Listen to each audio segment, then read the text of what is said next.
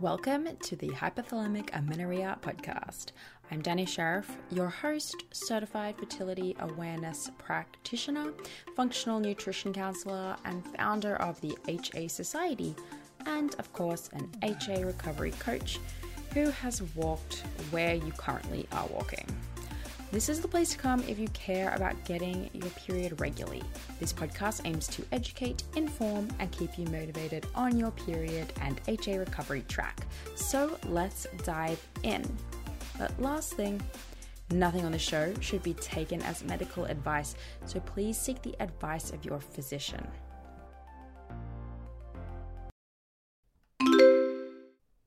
Hey, are you trying to recover and maybe even fall pregnant naturally? I thought that might be you.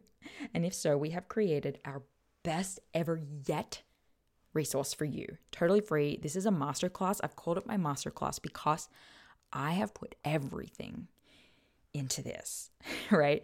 This masterclass is designed for you if you have HA or have had HA and are dealing with suboptimal cycles, and you're serious about restoring those babies to full optimization and you want to create the ideal foundation for a pregnancy, this is going to be for you. So, in this masterclass, I'm going to provide you a lot of things, including a lot of case studies, mine, Ashley's, and Mishi's, as well as lots of our past clients and what their challenges were and what they had to do to overcome it. And we cover a really wide variety of types of cases of HA. So, everything from primary amenorrhea and missing periods for years and years to short term amenorrhea and what we did to handle that situation as well, and how long it took these people to go from HA to pregnant with this system and how long it took them to go from HA to ovulating, of course, with this system. So, lots of information, lots of case studies, lots of stats.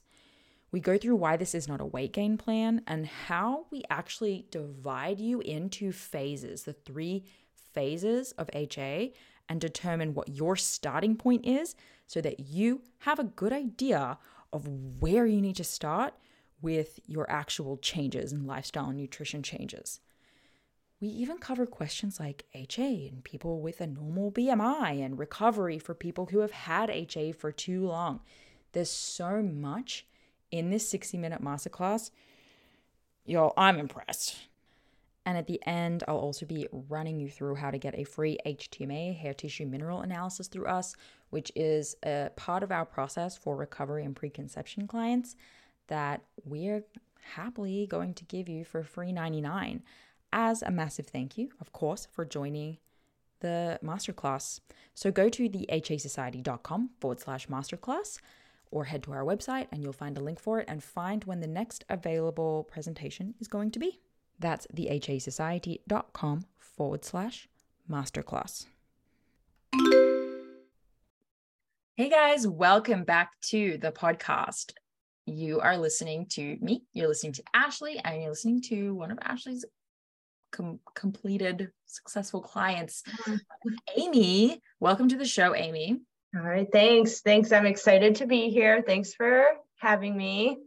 Yes, thank you for agreeing to participate. Yeah. Um, I will be listening to your story for the first time ever because uh, you worked with Ashley. So, you know, I'm going to just hand it over to Ash for a sec to sort of introduce this, like why she requested your presence show and then she'll hand over to you to kind of tell us a bit about yourself and where your journey begins. Yeah. Um, so I'm super excited to have Amy simply because I feel like her story resonates with so many people. And I feel like, and correct me if I'm wrong, Amy, I feel like you're probably still in this like ambivalent state of like, I've recovered, but um I don't feel recovered and I feel like I have so much more to do and I actually have so much more to accomplish but I thought it was just so important because sometimes we can get to the end of the story and it and like I've been talking about this with my clients a healing journey can be it tends to be stressful you know what I mean? And there's good stress right? And there is some stress that's required in order to create change and stuff like that. So I didn't want us to get too far removed from this newly recovered fresh and I just wanted us to capture like all the moments and all the feelings and just kind of put it out there because I know people feel like this. Um, so I kind of want to start from the very beginning. Like, when did you first hear about us? Because I think you have a unique story that you've kind of been a part of our community for a while now. Yeah. Um, well, definitely just first off, like I totally, yeah, I'm still feel like I'm on the roller coaster. So kind of feels weird to even be here telling my story because I feel like I'm still definitely in it. So um just yeah, I don't I don't know if I yeah, it feels weird to even say I'm recovered. I feel like I still have a lot of ways to go. So um but with with that yeah i have um kind of just been like on the peripheral for a while um i i i mean once i i kind of I found out I was very similar to a lot of women that I've heard um, through the HA Society share their story. Was on birth control for a while, and then I came off birth control and had no period. And I and I want to go back to the beginning of that too, but just when I just to speak to when I found you guys, I I came off and I pretty quickly figured out my problem, but I just it took me years to be willing to do anything about it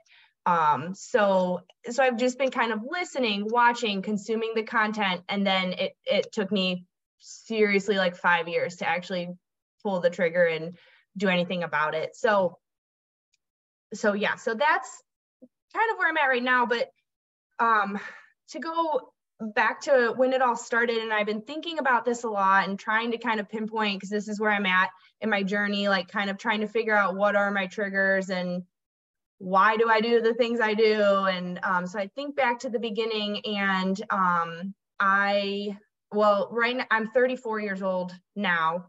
And probably right out of college, I had put on weight in college, just doing the regular college stuff and having a lot of fun and um, gained weight that I wasn't really thrilled about. So it, it really started for me, I think, innocently enough, where I just was trying to make some swaps in my food choices to what I thought were healthier choices or I guess lower calorie choices.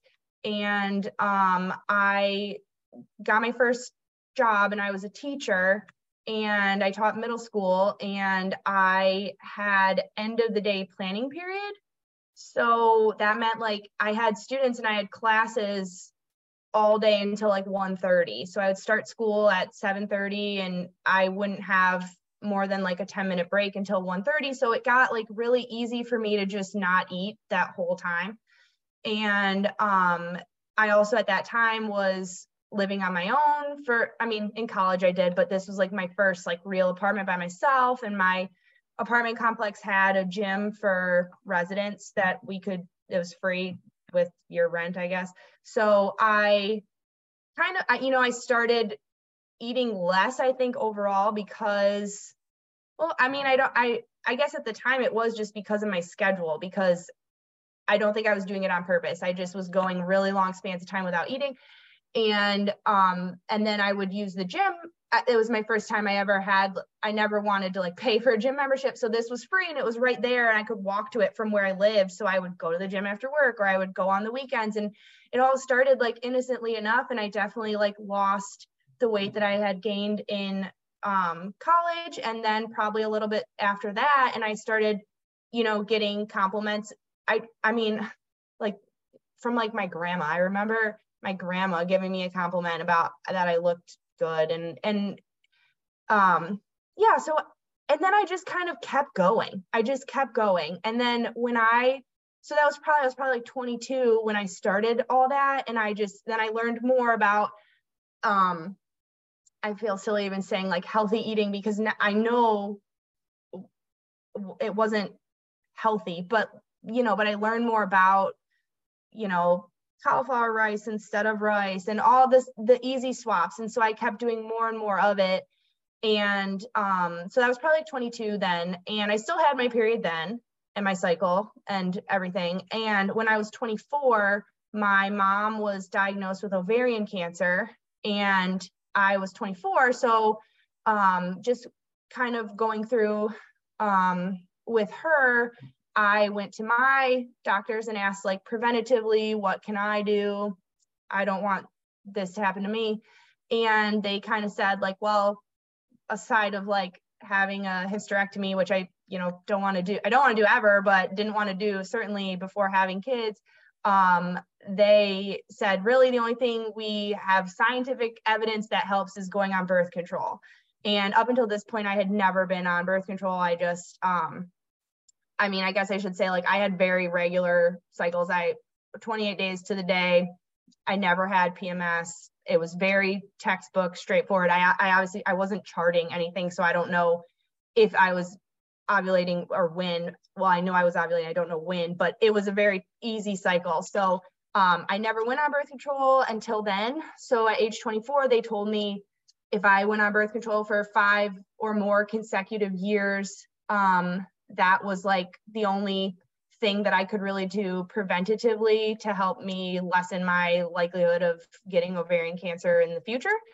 And I just I just believed them and I started taking birth control and I was on it for 5 years and um all during that 5 years I was digging in deeper, working out more, eating less, losing more weight. I um I got married during that time and um I so so I I knew I knew I was like in May of this year is my 5 year mark I'm coming off birth control because I want kids and that was like always something kids was always something I I always wanted. I I mean I was a teacher but I knew it was all like temporary until I could just be a mom. And um so I came off birth control at age 29 and no period. So um, I like quickly, um, you know, I did a little Googling, like you said, and I found, oh, some people it takes like three months for your period to come back after coming off birth control. And so I waited the three months and then nothing. And I was like, all right, I'm, I'm going to the doctor. I, I'm too impatient and I don't understand what's happening. And so I went to the doctor and, you know, they looked me over and I was I was thin for me, but like a totally normal um, BMI and everything. So um, I think I I don't exactly know, but I I was de- I was like my BMI was probably like 23. I, I don't I don't know exactly. I don't really remember, but it was very average, very normal, very average. Um, so they kind of kind of looked at me as like unexplained infertility and they just um, i did all the all the blood tests all the workups all the stuff and um i i don't remember like the big ones but i they did the hsg thing where you have to check if your tubes are open and that was fine and um my husband had to do the semen analysis and that was fine and um all everything was normal, normal, normal, fine, fine, fine. But here I am not ovulating and no period and um, nothing. So I kind of dug into it on my own. Oh, all the all the things like they checked prolactin, that was normal. Like all the things that could inhibit your your cycle, none of the markers. And I don't think anybody questioned or looked at whether or not I had HA if they even knew about it because I I I wasn't like that thin. I was thinner than I had than I had been, but I I wasn't thin um or I wasn't too thin, I guess, and I wasn't running marathons. I mean, I was working out I mean, a lot more than I do now. I was working out probably like five or six days a week, but I was doing like 30 minute DVDs in my basement or on Saturdays I would go to Orange Theory Fitness. And so it felt like a very reasonable amount of act- activity for me and so anyway, I did like all the initial like fertility workup testing, got all my lab values which were all very low, but nobody they were like in the normal range, just like the very low end. So I think like the doctors just saw that it was in the normal range. So nobody nobody was concerned about it. And my OBGYN just kind of was like, okay, well, yeah, we've done all we can do and we'll just pass you on to a fertility clinic since my my goal I, I wanted kids. Um, and I get I also did the Provera challenge and that I did bleed after doing that. And so that kind of I I googled I did a lot of Googling. I Googled like why why is this good? Why, you know, is it better to have a bleed on Provera? Is it not? And then it kind of like I, I don't even remember. I don't even think I found you guys at that point because that would have been like 2017. And I don't know if you were around then, but I, I started like, I got some hits on Google and I started like piecing it together myself, but I was also too impatient to figure it out. So when they said, we'll write you a referral to a fertility clinic, I was like, sure, sign me up. Let's just go do it. I don't feel like, you know, I just want to get this done.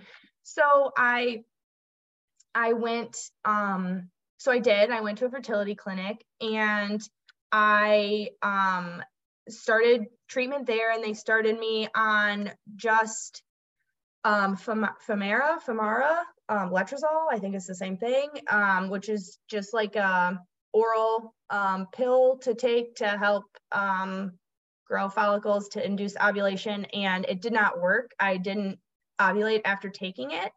Um, so they upped my dose. It did not work. So they upped my dose again. It did not work. Like a follicle or two would like kind of get a little bigger, but nothing would ever grow enough to be mature enough to ovulate. Um, so then I switched to injectable hormones.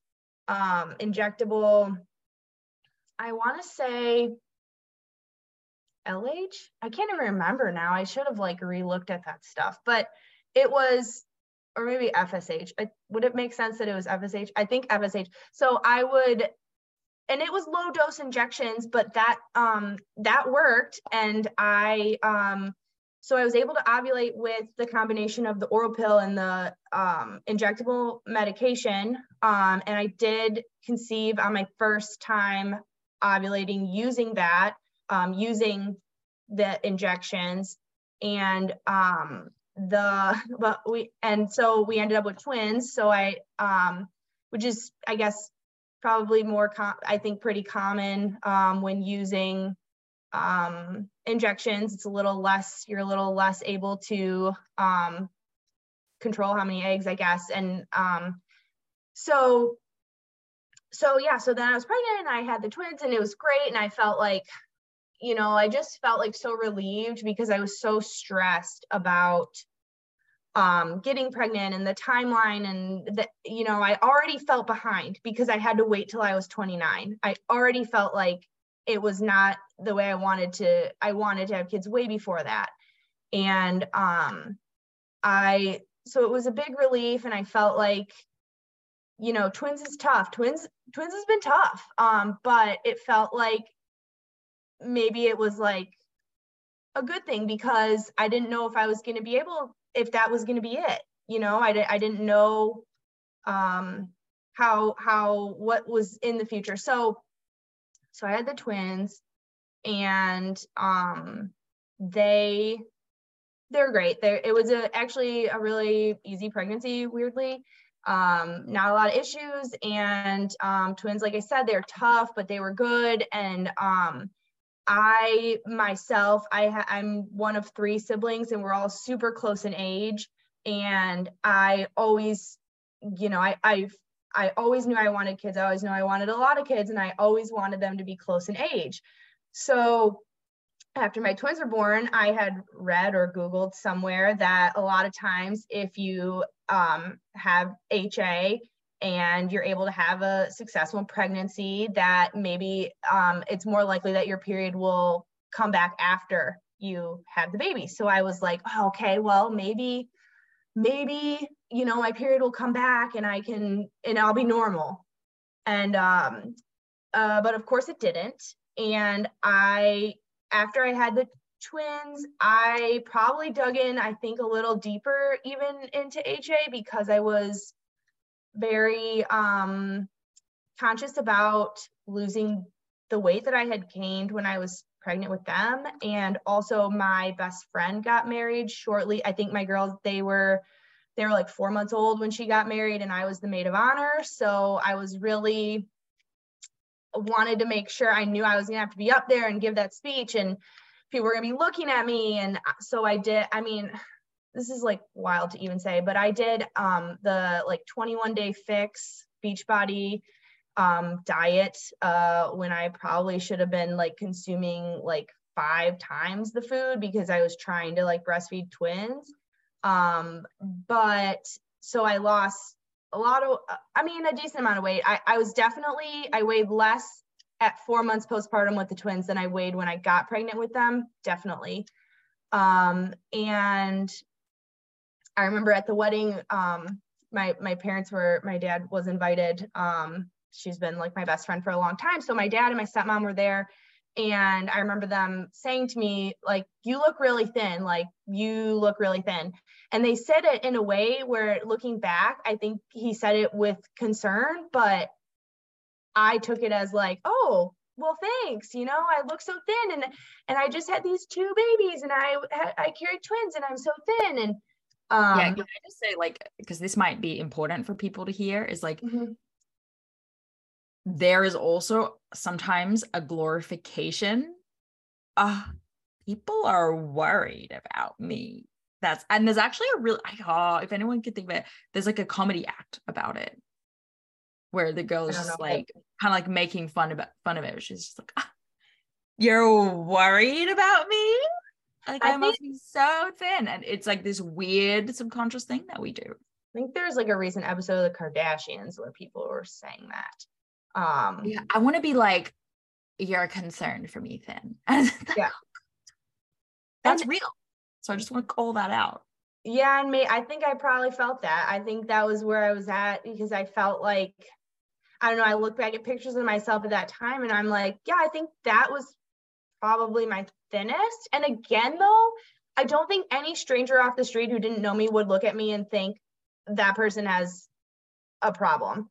I I think I I looked very average, very normal, but people who knew me, people who knew, I mean, my dad knew me growing up. I was always average, not um not that thin, not that I, I don't know. I think very average, but I think my dad could look at me and say like, you're, you're pretty thin for you.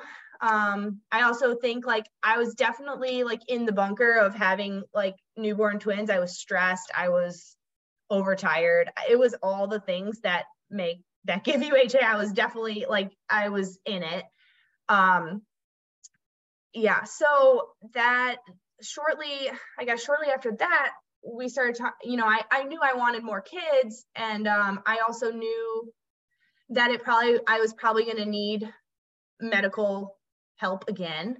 Um, and mm, um, we had moved uh, another, my, my husband is um, in the military. So we had moved and um, so I needed to start with a new fertility clinic. And the way that the military doctors work, you have to like go to your primary care to get a referral out. I couldn't just go or ask for a referral. It was it's a whole process. So I started early. The twins were probably like seven months old when I asked for the referral, and I got in with the new fertility clinic, and they kind of looked at me like, "You just had a baby seven months ago. Like we're not gonna do anything till they're at least like ten or eleven months old."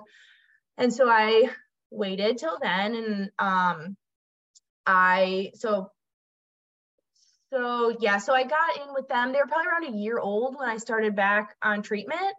And um this was also around the start of COVID. So it was just like so many hoops to jump through because I couldn't I couldn't bring them to my appointments. I had to find like childcare for them. We don't live by our family. I also um this is something that I hadn't shared with my family. So I was also just very alone in um, figuring out the logistics of how to get fertility treatment with zero help. And um, so I started back in on fertility treatment and um, then it was like a shutdown for a little while because of COVID and that like totally stressed me out. And um, that is the time I remember walking my dog, which I was one of those people that you were talking about in a recent podcast that would make the excuse that my dog needed an hour walk every day. Um, I would strap those twins into the double stroller. The one hated it and she would cry the entire hour every day. But I told myself it's for the dog. I have to do it. So I would walk every day for an hour and I would um, listen to podcasts while I was walking. And it was around this time that I remember um, listening to I don't remember what the pod, what your podcast it was one of your first podcasts and I had found no period now what just by my googling and just similar to to many women I've heard I read in like a day because everything in it just felt like this is me this is everything resonated and then I I don't even know how I found you, but I remember listening to the podcast while I was walking and I remember thinking like, yep, this is it. Like I need this is what I need to do. And so it was it was at that point my twins were about a little over a year old that I I knew what I had to do. But I just like couldn't do it. And so I was also I so I started back up in fertility treatment and I and they no, now I'm getting it messed up. I went to also a regular endocrinologist and I did all the the brain testing things to make sure that it wasn't, you know, something else because I had to rule everything else out, right? I had to like be totally sure that it was simply that I wasn't eating enough. Or and I I love it. you know, I did, yeah, I did, I did everything. And I read that book and I listened to the podcast and I knew it. And I would talk to my husband about it. And he would be like, Well, Amy, why don't you just like eat a piece of toast in the morning? And I would be like, Yeah, maybe I will. And then I would wake up and it would be like panic and I would not eat the toast. I just like, I couldn't, I couldn't put one foot in front of the other with this. And so I went back into fertility treatment and they kind of started things back up a little bit into COVID. And again, at this point, I had my my prescription, if you will, from the first time. So I just handed that over to the new doctor and they put me on the same regimen of the oral pills and the injections. And I did ovulate again using those. And to be honest, I think I was working out a little bit less than I was prior to having the twins just because of life. And I actually needed a lower dose of the medicine um, so I think there was a little bit of natural healing just in um, in life slowing me down. Um, so I ovulated and I got pregnant and my husband went on a 10 week, I guess it was technically deployment, it was like a 10 week thing. And I had my first appointment while he was gone. And I had the two twins home by myself, away from all family and I went into my first eight week ultrasound to find out that there was no heartbeat.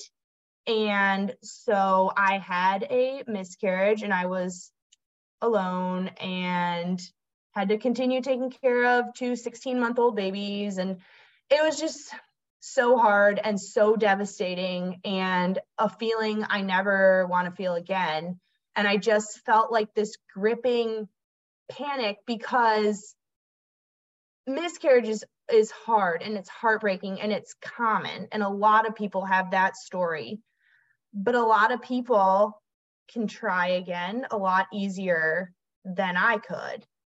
And so which is a whole nother you know whole nother story of how that that grief and all that is like another layer of things but so that was really hard but as soon as i was able to i got back on the fertility treatment same thing and I got pregnant again.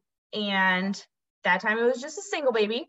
And she, um, so actually today she's 17 months old. So she's 17 months old today. And um, she's just the best. I, she's just the best. And um, so, so, so I had her and I um, breastfed her for a year and at a year old, I really for me, I was like, I just this breastfeeding thing is is a lot. And um I I didn't make it very long with the twins, so this was like my first time really going through it and I had that goal and I think a little bit of my like controlling, you know, type A personality, I was like, I'm going to do it a year. It's hard, but I'm going to do it. I'm going to, you know, just push through. And um I mean, so during that year, I I just told myself I'm not going to worry about my period because I'm not going to get my period anyway because I'm breastfeeding. And I I know that's not true, but that's what I told myself. I I know lots of people who get their who get pregnant when they're breastfeeding because they don't, you know, realize that you can still have a cycle while you're breastfeeding. But I told myself like I'm just not going to worry about it. And I continued um, prioritizing exercise as much as I could. And I, um, yeah, I think now I couldn't walk the dog because I had three kids and not enough stroller seats. So I did stop walking the dog, uh, which I actually do feel bad about because now he gets like zero walks and he's. I just- mean, well, that's the thing is like most of our stories, there's a nugget of truth in there yeah.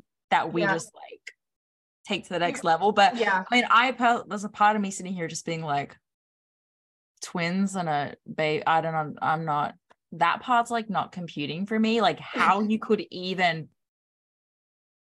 have this all going on at once is incredible. I mean, I try to walk Nugs and my two dogs, and it is an absolute cluster. It's well, an absolute cluster yeah i don't walk him anymore i can't but i like Fair. yeah he's for sure the most neglected member of the family. He used to be the only like the only child if you will and now he's just i don't know we call like, we call our dog neglecty. Yeah yeah i feel bad for my dog. He yeah oh. he, yeah he he's a great dog. He like couldn't handle the twins but he loves the baby so he it's he's so sweet but so so he gets neglected i don't you know so i but i did have a thought. I was like okay well what am i going to do now? I can't walk the dog anymore. Like how am i going to like get out? And i mean what am i going to do? And i would uh i would i would it was crazy. I, I know i've said this to ashley. Like i think about what i used to do when my baby was like three months old and i would you know she's still up two three she was actually a terrible sleeper. She didn't sleep through the night till she was 15 months old but she she at this point is still up like two or three times at night and i would you know get little sleep and then i would still get up at five regardless of if i had just been up at 3.30 or 4 o'clock i would still get up at five to go exercise before the twins would wake up for the day. And i would go it just just workouts in my basement nothing you know no group fitness classes i really like curtailed that but like still i was running on fumes. I i had no sleep. I i also wasn't eating. And i guess like to circle back to how this all started like i think ever since having that late planning period i got really used to not eating all day. And then um my hunger cues were off and i just wasn't hungry. And i mean i remember in like the early days of like when I still lived in that apartment when I had my first teaching job and my husband and I were just dating, um, like him and my best friend who I lived with at the time, they would like have to remind me like, you, should we go get lunch? Like we're starving. And I'm like, oh, yeah, we should. And then I would sit there panicked about like, oh, I don't want to eat lunch. Like I'm not hungry and I don't want to have this so what do I do when all these people that I love and care about want to go to lunch and I'll just say, "Oh, I ate a big breakfast," or I'll just like I I'm not that hungry. I'll just share something of yours and um so all the all the while all this time all while i was teaching going through fertility treatment having all my kids i just like stopped eating during the day and i I don't, you know, I don't really know why I did, or or it just became a habit, and then it became like more controlling um, because I felt like after I had kids, I was exercising less, so I should eat less because I'm not burning the calories from the exercise, so I should eat less. And then after I had my third baby, I felt like, well, now I'm working out even less because I'm not even walking. So now I need to eat even less. And I was breastfeeding. Like, I don't, I don't even know how I could, honestly. And, and then I felt like, I think I also looked into this. I think that I held on to weight while I was breastfeeding because my body was um I don't know, so undernourished that because I felt like I was at my heaviest that I had been in years while I was breastfeeding, even though I was really keeping my calorie intake low. And I remember being very frustrated with how I felt um, about myself that whole year because I was like, why, you know, my friend, my best friend is breastfeeding and she's the thinnest she's ever been. And here I am and for some reason, I'm just puffy and I can't seem to lose this extra little bit of weight. And um, so so that should have been a red flag because I I read somewhere when your body it doesn't have enough like um fat to it'll hold on to what it does have so that something I don't know to to be able to make enough breast milk I guess but so, you know, I Oh, go ahead. Ash and I are just like, yeah, yeah I'm all over the place. No, no, no, no. This is perfect. It's not that. It's like it's bringing up a lot of things where like the story that there's, there's so many of us are just like, why is my body not cooperating? Mm-hmm. But your body is like, why is this chick not cooperating? We're trying to help you. We're doing these things to keep you alive and to like and yeah running um and it, yeah it's interesting how like our perception of it is that there is something wrong with us. Hey do you know what your blind spots are? As in do you know what it is what the thing is that is holding you back from getting your period back? Look it could be an absolute plethora cornucopia of things but in our practice what we tend the first place we tend to go is what behaviors and habits do you have around food that you may be still doing? And these are called blind spots because we just don't necessarily always know that they're an unhelpful habit or that it's something that we're doing, whether it be a subconscious or conscious need to control our food or our body, or whether it be something that you've just done for so long that it feels normal and like a preference, even. We have created a checklist. It's a three page checklist that goes through food types, behaviors around food, and mindsets around food. And what you do is you go through the lists and you check off and you see which ones are you doing, whether it be daily, weekly, monthly, quarterly, and how are they potentially affecting your recovery today. So it's a really simple checklist. It's just three pages. You go through it. There's a very simple scoring system to help you figure out um, how much this may be impacting your recovery. And it's just an insightful thing for you to do to help you reflect. And then you can journal about it or you can learn more about it and just start really working at any of the boxes that you checked and understanding that they're playing a role in your recovery. So, to get the checklist, all you have to do is go to thehasociety.com forward slash blind spot and we'll send it straight through to you. You can print it off and you can check on it every now and then. I always recommend a reflection point every like four to six weeks. How are you going? Are you still checking that behavior off or have you, you know, systematically kicked it to the curb? So check it out. It's thehasociety.com forward slash blind spot and it will be waiting for you there. Yeah.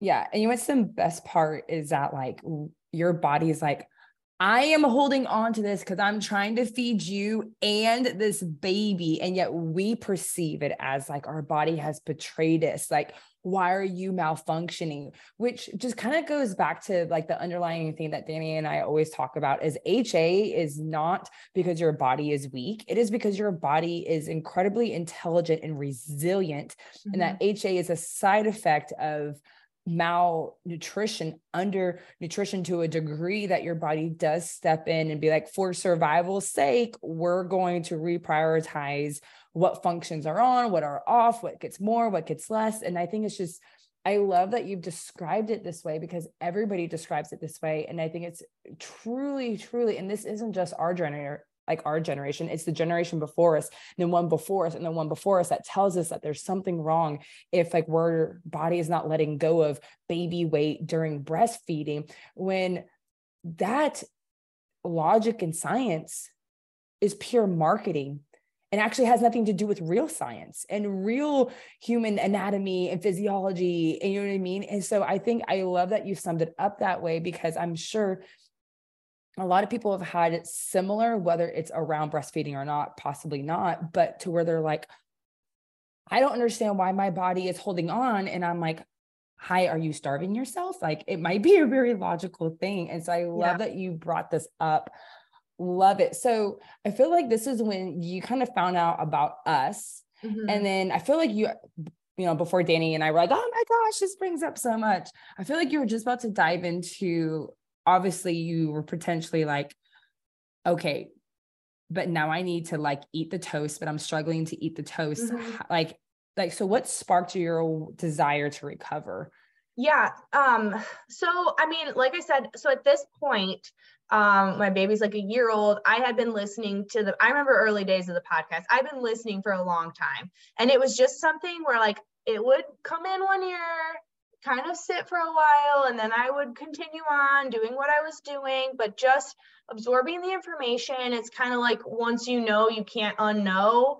But it was so, so I, I remember being pregnant, listening to the podcast and thinking, that's good information. Should I need it later? But maybe I won't need it, you know? And um, so I, yeah, I definitely been listening and very aware at this point of, you know, what my issues were and I had many, many tearful dinners after the kids went to bed with my husband about just beating myself up. Like, why is this happening to me?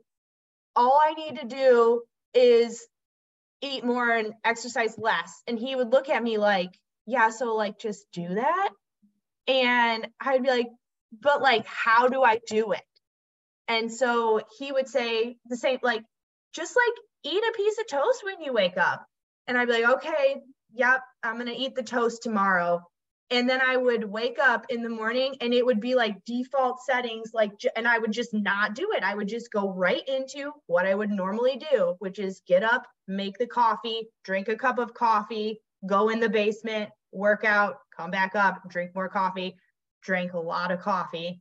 And I just like I couldn't do it. I couldn't do it. And so I was listening to the podcast and there was the ad for the email coaching. And um, I was like, you know what? I'm actually going to go to the website. And so I went to your website, which I had never done before. And this was like maybe like mid November of 2022. And um, so my guys go to like, the website. If you have yeah, a go to the website, go to the website. I signed up for the discovery call and I was like, okay, this is low stakes. Like this is uh, it's not committal. I'm just gonna see what it's about. I don't have to make any decisions. I don't have to do anything. I'm just gonna like ask my questions and it'll be fine. And I told my husband about it and he looked at me and he's like, So you're gonna pay somebody to tell you to eat more and exercise less? And he's like, even though like you just told me that you need to do that. And I'm like, yeah. I was like yeah that sounds weird but like yeah i think i'm gonna do it. And so i i was with you ashley on the discovery call and i talked to you and i was like you know i just like i think i know what i need to do but i need somebody to like tell me how to do it. And like tell me when you wake up in the morning go downstairs and do this. Like just xyz and like just hold me accountable to do it. And even though it's not like Ashley's checking in on me every day, like, did you eat the banana today? It, but I just felt like I am also such a rule follower that if I told her I'm going to do it, then I'm going to do it because I don't want to, I don't want to disappoint you. and I don't want like, I don't know. I just like, I, I think it's just my personality where if I say I'm going to do something, I'm going to do it. So it worked out well for me. And, um, yeah, it felt like crazy at first, but I was just like, I, I do think ultimately, you know, we do want another baby, another single baby.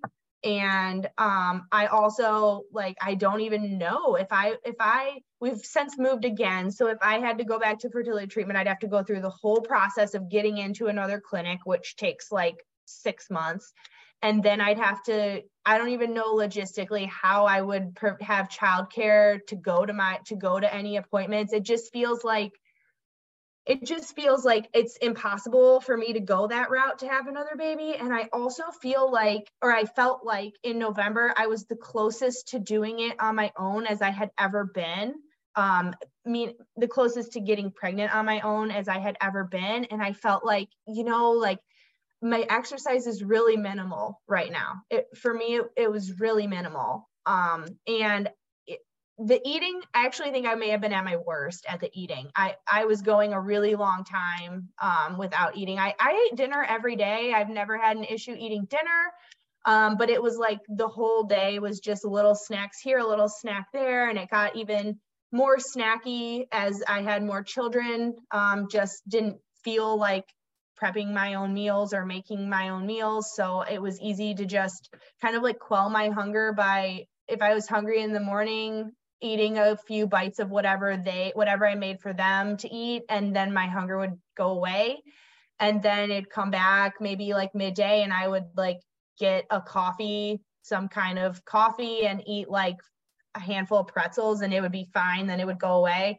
And um then I would eat dinner. So so I mean yeah so I feel like I just needed somebody to tell me exactly what to eat and exactly what to do.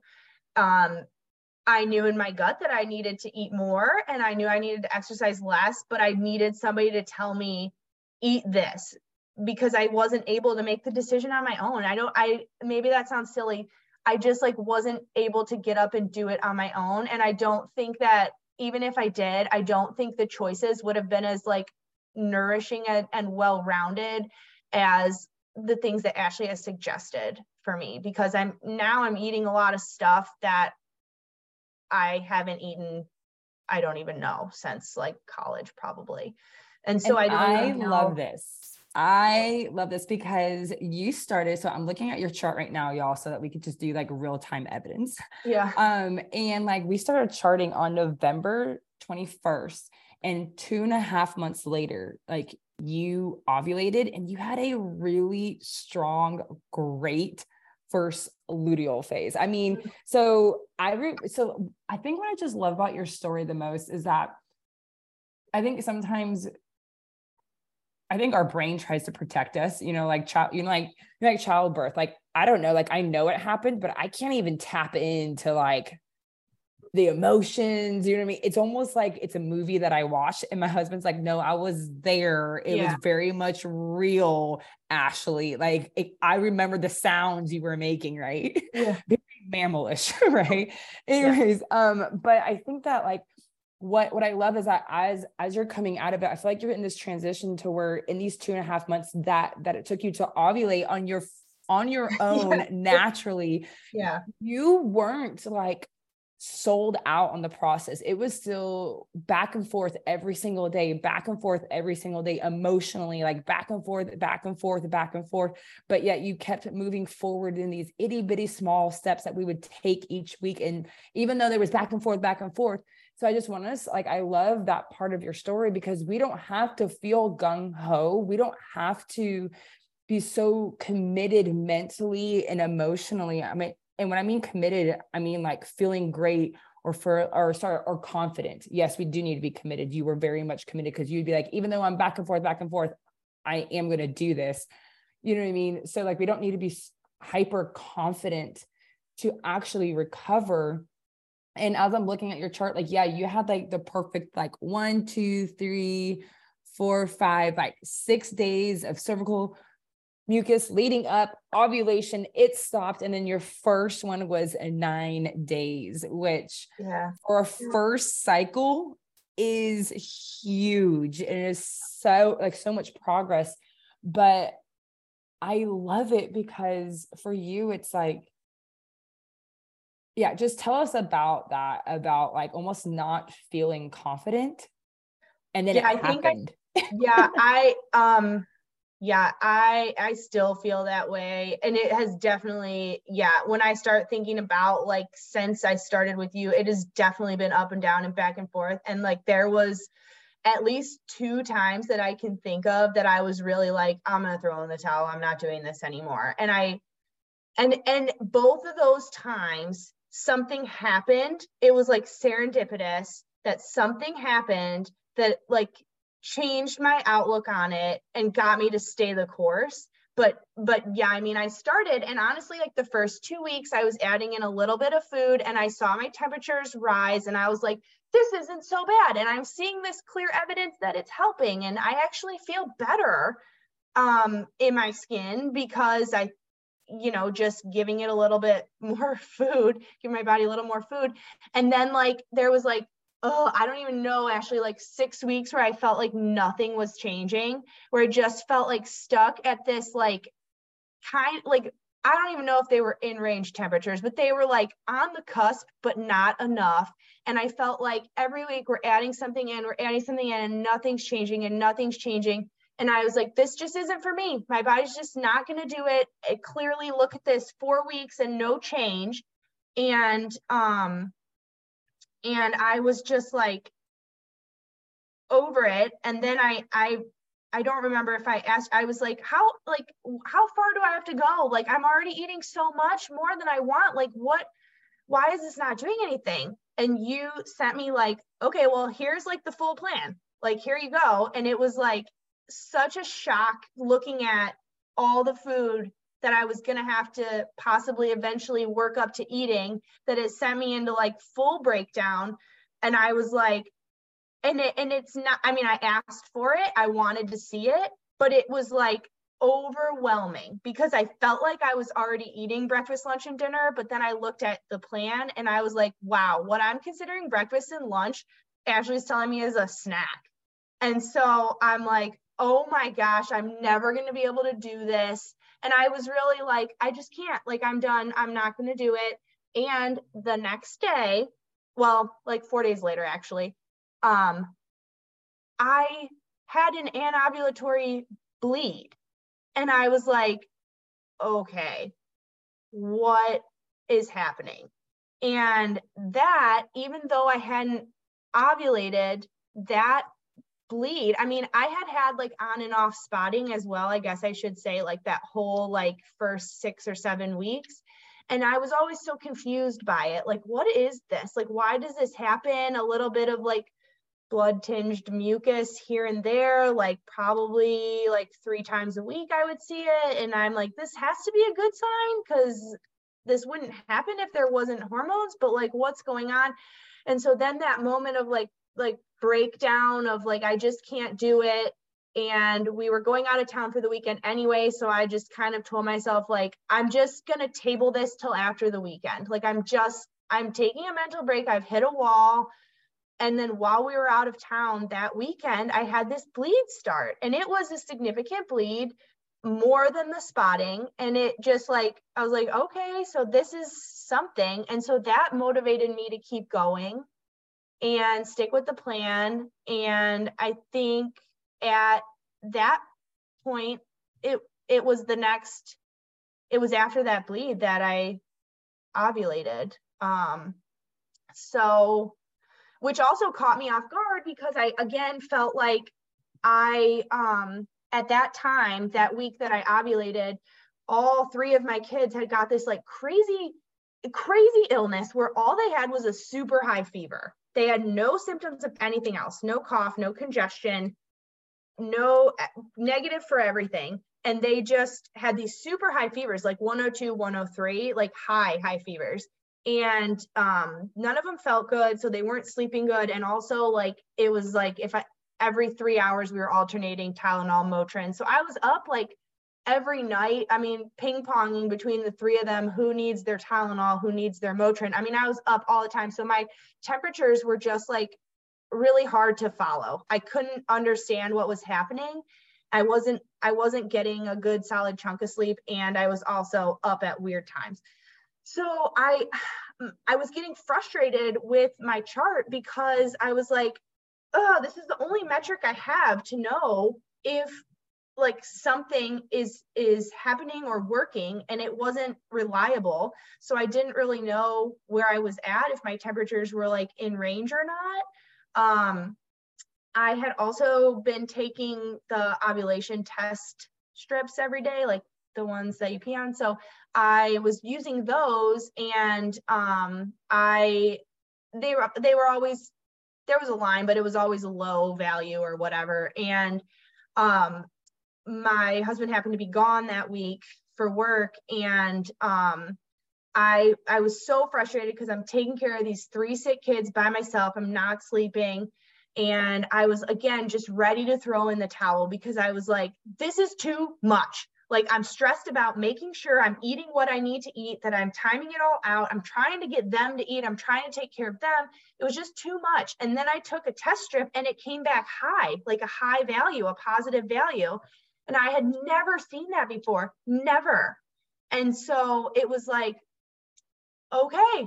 Then I was like motivated to keep going. So it was like every time that I felt like I was like at my wits' end, ready to throw in the towel, something happened that told me you have to keep going.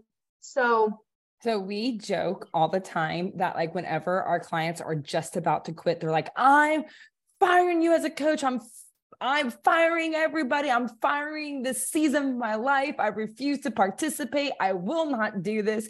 I am giving up. Nobody talked to me about it. It's always when like I'm like, so you're about to either start or you just ovulated because it's just it it never fails. So now, like when I have a, like a client that is like on the ropes, or like, I I am out of here. I'm like, okay, Dani, I'm either gonna get fired as their coach and they're gonna recover right now, but yeah. they're gonna be coming back. You know what I mean? Like you know, like we joke all the time just because we see it so much. And so not that that is to be like not Sometimes paying attention like to a, your it's like a relief. Like, oh my gosh. It is. I'm like, whoa, thank goodness. is experiencing some emotions like yes we're on track like welcome back emotions how does that feel they're a little spicy right now i understand but we're gonna be okay and like and i think just Never like thought plug, about it like that oh yeah and you know like just a plug for our certification course in this moment of if anyone's listening is that this is why it's so important that i think it's just beautiful that we get to walk along the side of someone's journey and we never take it personal. So that's why I never take what clients say personal because I know that they are in a tailspin of their own. And honestly, if anyone would have ever spoken to me during my recovery about my recovery, game over. I would have like bit your head off, right? Because I was just so emotionally at my wits' end that I think it's just like this is the beauty of not taking it personal because what is on our side of worrying like oh my gosh she's going to quit she's going to quit on your side is like it's happening yeah it's happening for you oh my gosh yeah I think yeah. you also need to be able to express how you feel somewhere. I do think like a lot of us are just yes. like down for you to be able to have someone, often it's our husband, you know, but maybe yeah. it can be a friend or mom or like a a practitioner, which like you may typically feel less comfortable being like, F you, F this program, F everything that you're saying. But ideally, someone feels comfortable enough to say that because then you're getting it out and mm-hmm. then you're mm-hmm. able to move forward, which is what was kind of happening for you. You're like, you're you're seeing this uh this, this roadblock or this like moment of wanting to quit letting it out in some way or just like allowing yourself to actually experience it versus like pushing it down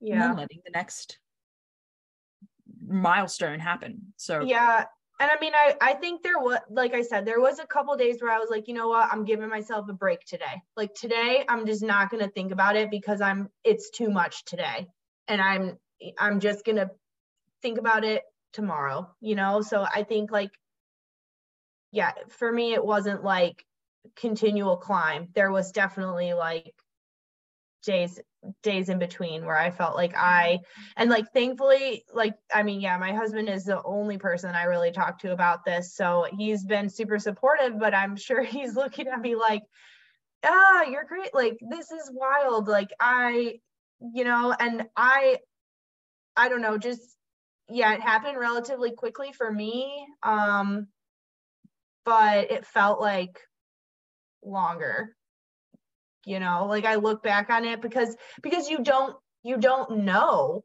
If if somebody could tell me this is going to be tough and you're going to have to keep building on all of this for the next two and a half months and then you'll get there I, it wouldn't be as hard i don't think. But the fact that you don't know and now i'm sitting here waiting for my next ovulation and i don't i don't know if or when it's coming and it it's it's scary and it's stressful and and like you, you know it's like hard also i'm still like in the up and down like i said like i feel like it's happened before so i should have more confidence that it's going to happen again but i'm still like but it was like a decade until to get to that one. And so i'm you know i uh, it's like scary like i don't know is it gonna is my body really gonna click back that quickly you know after all that it's so uh, this is beautiful because that is the beauty of having a coach because doing it on your own like this is tough. You're right. The like uncertainty, except for thankfully, like you have us. And it's like, mm-hmm. yes, Amy, I've actually seen plenty of other women also ovulate afterwards. And as long as we keep going, there's nothing on your chart that says that you're not going to ovulate. You know what I mean? And so it's just mm-hmm. really beautiful to be able to express that and then be able to have someone like be able to speak from a place of experience. You know yeah. what I mean? Of guiding people through our proven process to regain their fertility is just like this is what coaching is about and i just love it love it love yeah. it i don't know if dani had anything because i know that we're getting close to the hour that's okay i'm able to run a little longer if you Okay. I got max 10 minutes because Nuggy pickup. Okay. um, no, I feel like you just kind of you said it, Ash, that it's it's so um I think that the one of the most common questions, and I bet you asked this, Amy, um, was like, okay, well, if I do this, like, how long do you think? Oh yeah, I've asked that. Yeah. Like, how long do you think though? Like, I know that you can't give me an answer really, but like, what how long do you think um and it's, it's like i mean yeah it, it depends on so many factors and the fact that you have all this what feels like evidence you know that the only way for me to get pregnant is through treatment of course that's going to be mentally difficult for you compared to hey i've done this once before i can do it again. Um and the one i think something that like for everyone listening who resonates with that um gosh like i just promise that your body wants to do this. Like mm. they just i just promise that as non-progressive as this sounds it's just like all your body wants to do. And even if you um are experiencing you know unsuccessful months um when trying or miscarriages it was not for lack of your body's trying Mm-hmm.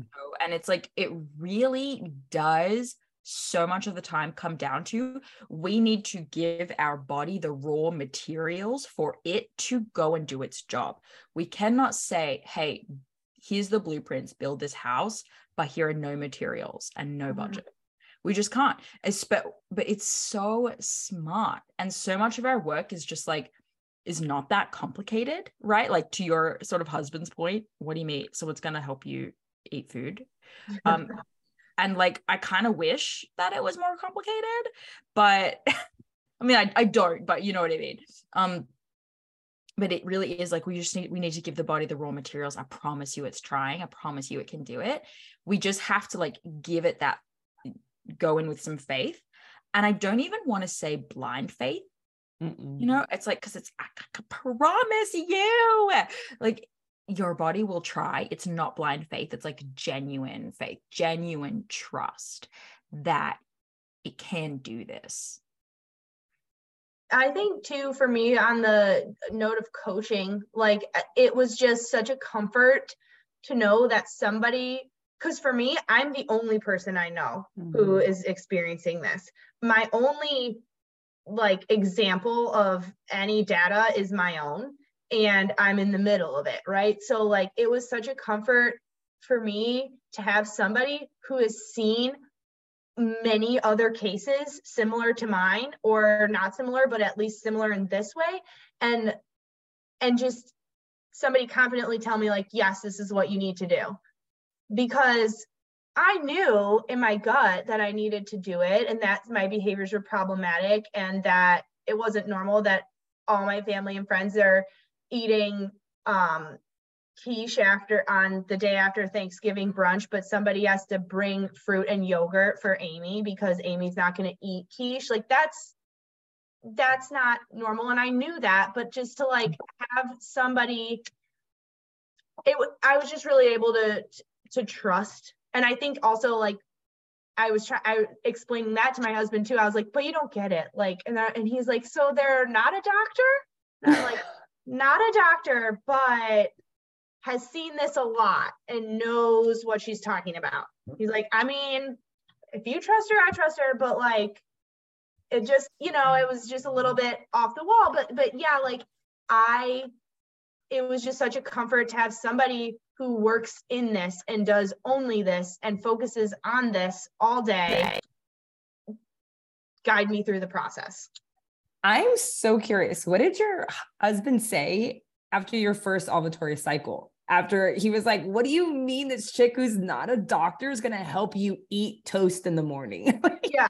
Um, yeah, he, uh, it's been like weird, weird it's been a weird month. He's been gone so much this month. Um, he, he's yeah. in the military, so like just like in and out a lot. So it kind of happened like when he wasn't here, and so and also like some parts of his travel were overseas, so like our communication wasn't great. So he's like getting these random messages from me of like visual, like pictures of my ovulation tests, and is probably like, what am I even looking at? You know. So I think he was just like probably I don't even know. He didn't he was just like, well, this is good news. So he was I mean, just like excited, but husbands he, are good like that. yeah, I think it's just like he was probably looking at me like, well, yeah, so you're eating more and everything's working. So like that's what I told you. So yeah, they're a little bit like confused. I mean, I don't know if you ever listened to I did an episode a long time ago with my husband. He was on the show. Oh, um, I think I did hear that one yeah, it was, was a long, it was a while ago, but if you're an OG, like you may might have come across it. Um, and for those people that that episode like worked for, you know, it was like it was really helpful, and some people will have like listened to it a few times and send it to their husband. I think that it's really fascinating their perspective. I would love to interview Blake actually, um, and just like he is do it. You should do it. okay, yeah, yeah. I might listen, have I'm, to do it because yeah. I think that he will hear Dani and I I's like Marco Polo, and he's like, look, it starts at the hypothalamus and it hits the. Oh yeah, he knows all the info. yeah. I kid you not. To the point where I'm like, Blake, do you want a job? I but no, that would be funny because he is actually, I mean, granted, like this is like two to three years of having me talk about this over and over and over and over again. So it's like the same chapter of a textbook mm-hmm. over and over and over uh-huh. and over because you're right like this is all we do this is the only thing we focus on we focus on restoring like ovulation to fertility like this is it we and you're like we're not handling anything else outside of this and so but now it's just it's just so amazing that he was obviously compassionate before but he didn't really understand he just saw his wife go crazy mm-hmm. okay and yeah. then now he like completely understands and yeah, it's wild. I would actually love to hand over the mic to him for 30 yeah, minutes. He's just got such a soothing Georgian voice, you know, like just I love it. Well, and yeah, the reason I asked was just because I there's a part on the episode where Jake Jake is like, I just didn't get it. I was just like, why don't you just eat more? God, I don't understand. Yeah, and it's very he, hard to ex- explain.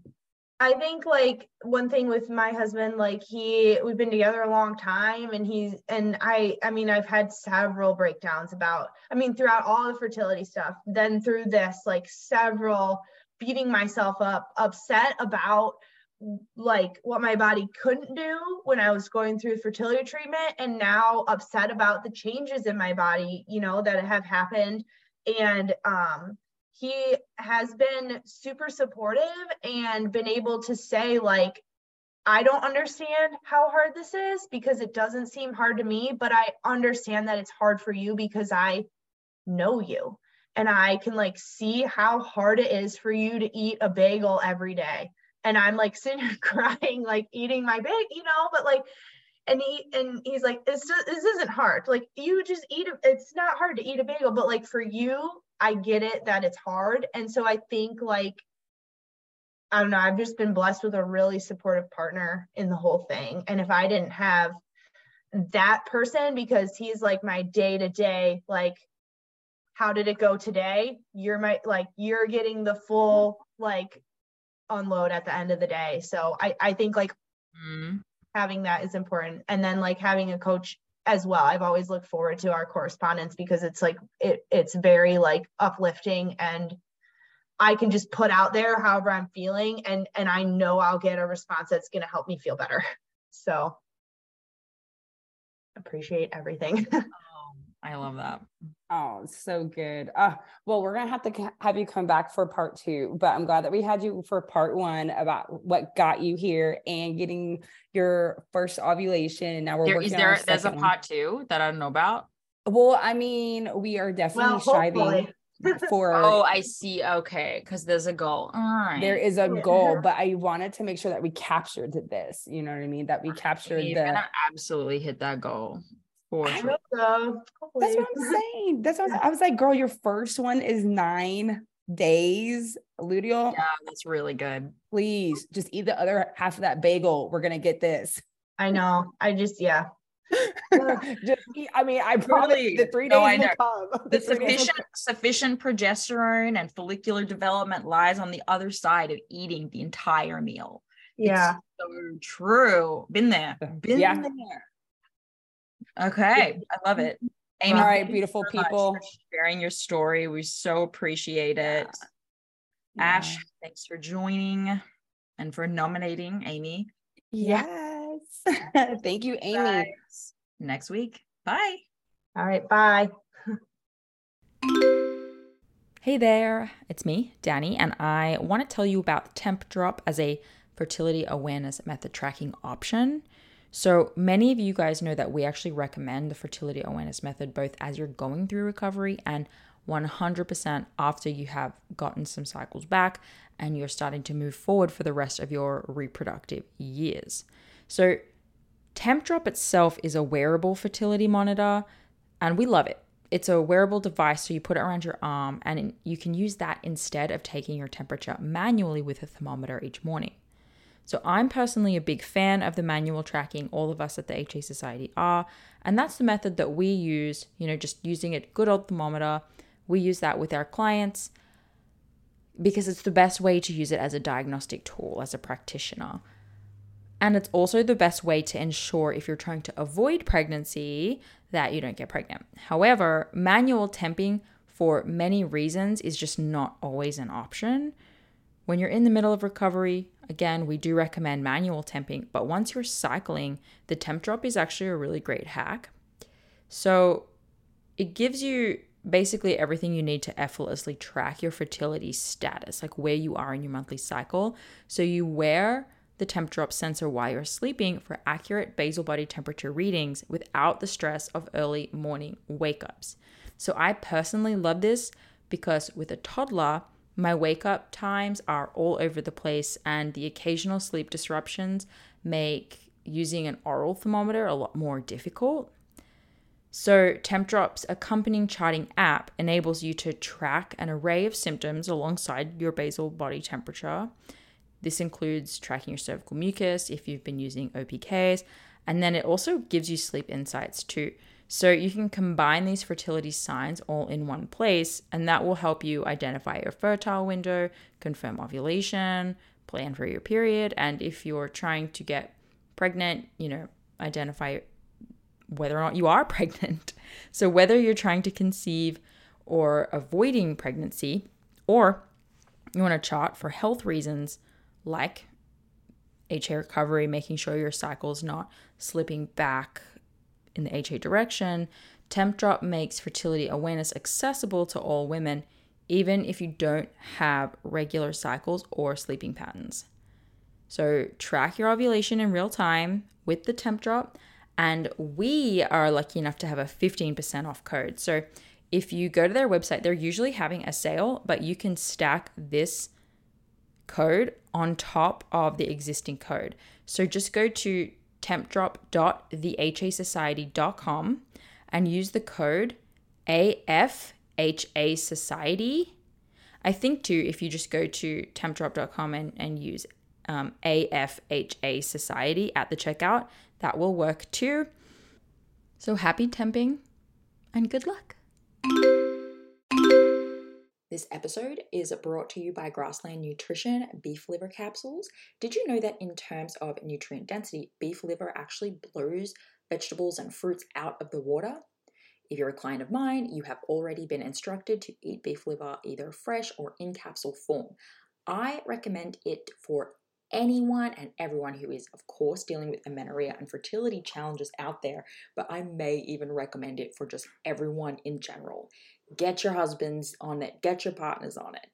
If you have a history of HA and add on top of that maybe a history of the pill, maybe you've been pregnant before, you know, through treatments or other like you've just your body's been through anything you know you're absolutely 100% dealing with a nutrient deficiency of some kind. And while it's true that testing is going to be the best way to understand those exact deficiencies eating nutrient dense real food is going to be one of the most important next steps that you take with or without testing so I've been using and recommending Grassland Nutrition beef liver capsules for years now. And the capsule form makes it so easy to get your liver in every day. And I appreciate the transparency of this product in particular above others. So, in case you're wondering, it's completely natural. This is freeze dried beef liver in capsules. It's organic, it's made from Australian beef, and my favorite of their products is the liver with kelp because of the iodine from the kelp, which is important for overall thyroid function, which is often low in women with underperforming hormones. So, rather than eat seaweed snacks every day, I get to take this beef liver with the kelp for my iodine. So, if you're recovering or working on a fertility journey right now, do not skimp the nutrient rich source of beef liver. Get 10% off your order with the HA Society and support your favorite podcast along the way. They ship to most countries, so you should be covered. Just go to grasslandnutrition.net and use HA Society, just HA Society, at the checkout for the 10% off. That's grasslandnutrition.net with the code HA Society. Thank you so much for listening today, guys. Please subscribe to the podcast, and if you could head to iTunes specifically and leave a rating or review, that would help so much because it makes it easier for other people with HA who are Googling around to find the podcast really easily. So if you do that, you're doing a service to all of the women